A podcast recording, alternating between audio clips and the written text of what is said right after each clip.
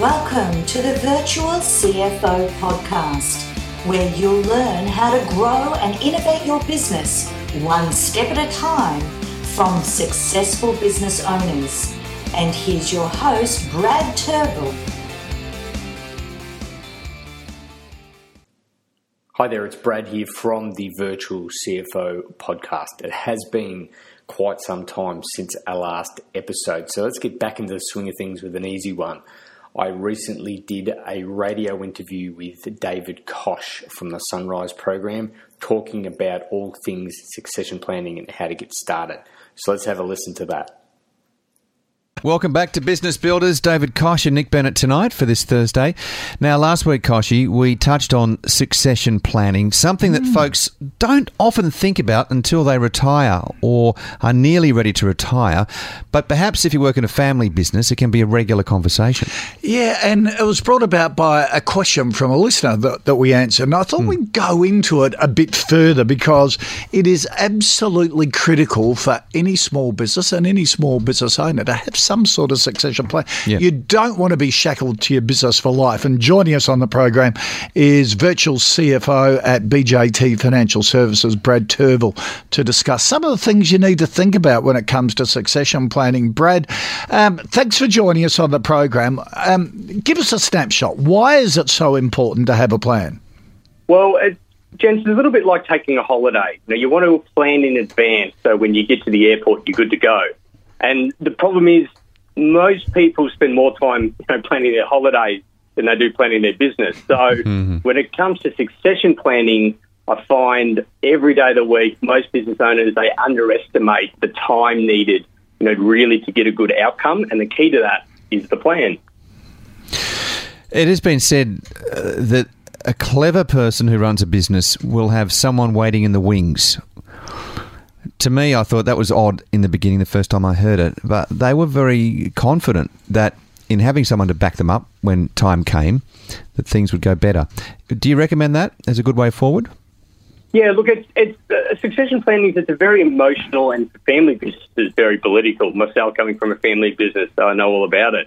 Um, and having someone you know there to take over from you. When you think about a business, it's built around your values and beliefs. It's almost like your little baby. Mm. You know, you just don't want to throw it away. So, um, uh, having a plan in place where um, you can transition over quite a long time, um, the, the, that time period can scare a few people.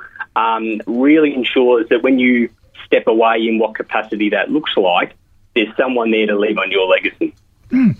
So, take us through the steps that you need to go through to get a, a proper succession plan up and going. And you've got to write it down, don't you? You've got to think it through. We do. And I, I like to take the KISS principle. So we want to keep it simple. And you want to determine where you are right now and then how will things look like on the other side once you've exited and once, you once it's all played out. So mm. looking at what type of succession is it going to be. Uh, it could be something like an internal type management buyout or for our family businesses, um, who's going to succeed you uh, in in the managing and ownership of the business?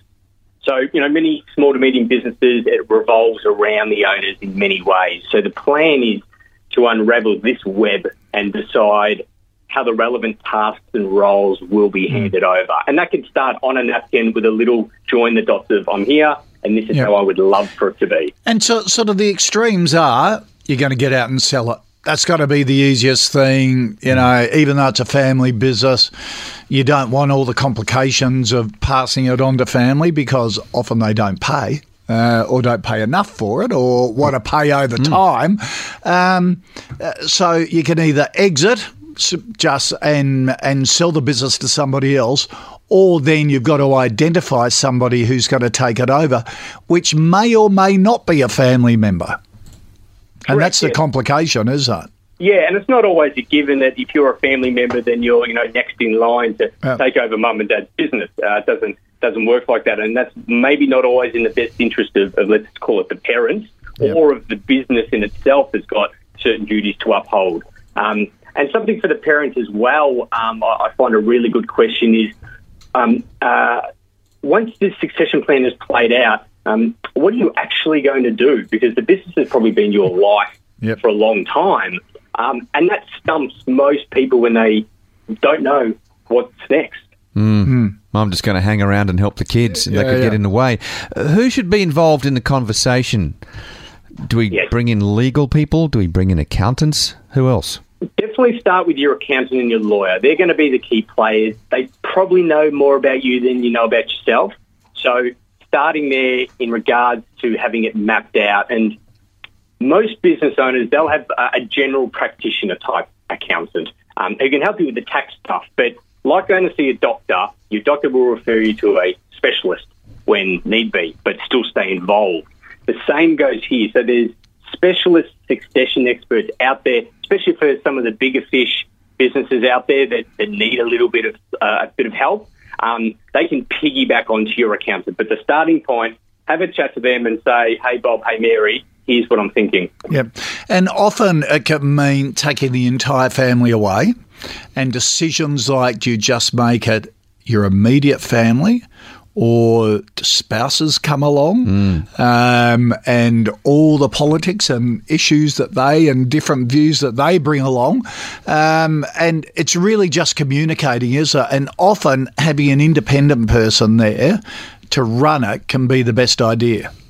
hundred percent took the words out of my mouth. That independent person just brings that unbiased opinion, especially with family businesses where whether you want to accept it or not, there's already a pecking order in there, and Yep. that will work its way out every meeting you have. So that unbiased person can act as the judge and the adjudicator, um, put a bit of structure, and you know what? Things come out of those meetings that have never been brought up before, laughter and tears and all sorts of things, and it's it's really trying to determine how is this going to unravel, and it will be difficult to make some of those decisions. Yeah, yeah. But it's talking about it and having a clear plan. And it's better to do, not say, well, I want to get out of the business next week. Say, okay, let's work toward, let's have a thousand day uh, step, a thousand day plan that this is how I'm going to exit rather, and, and do it in a gradual basis, is it? Yeah, correct. Look, I I like to say about three to five years. Um, Five years, obviously, if you're a little bit bigger. Three, Yep. um, if you're a little bit smaller, which might sound like a long time, but that'll go quick. And in regards to the change management, a lot has to happen, and you want to avoid a fire sale and it all just crumbling and Yep. um, uh, you know uh, getting emotional about it. Um, buy yourself some time. Start now. Yep. All right. Some great advice, Brad. Thank you for that. Brad Turville there from BJT Financial Services. Some great tips there on succession planning. So there you go. There's a little bit of a intro into where to get started with succession planning, especially if you're at that stage or starting to think of things, because you really want time to be on your side. You don't want to rush it. And when you're getting started, it doesn't need to be rocket science. So I'm going to endeavour to be putting together more podcast episodes. You know, it's been a little while since we've put them out there, and you know, even just recently, I've had a few people say to me that you know they've been listening to them and they're going to listen to them again. So maybe that's a little bit of a nudge to me to put a, a few new ones out there. So look, I'm going to keep it top of mind when some great stuff comes up. I'm going to have a listen. If you're not already involved in our monthly business improvement webinar, head over to bjtfinancial.com.au. You'll find a link there on the landing page. It's a webinar I run uh, first Tuesday of every month. I pick a new business improvement topic, and for 20 minutes, we'll focus on a specific business improvement topic, and I'll give you a few tips on what you can do to improve things. So until next time, this is Brad Turville signing off from the Virtual CFO podcast.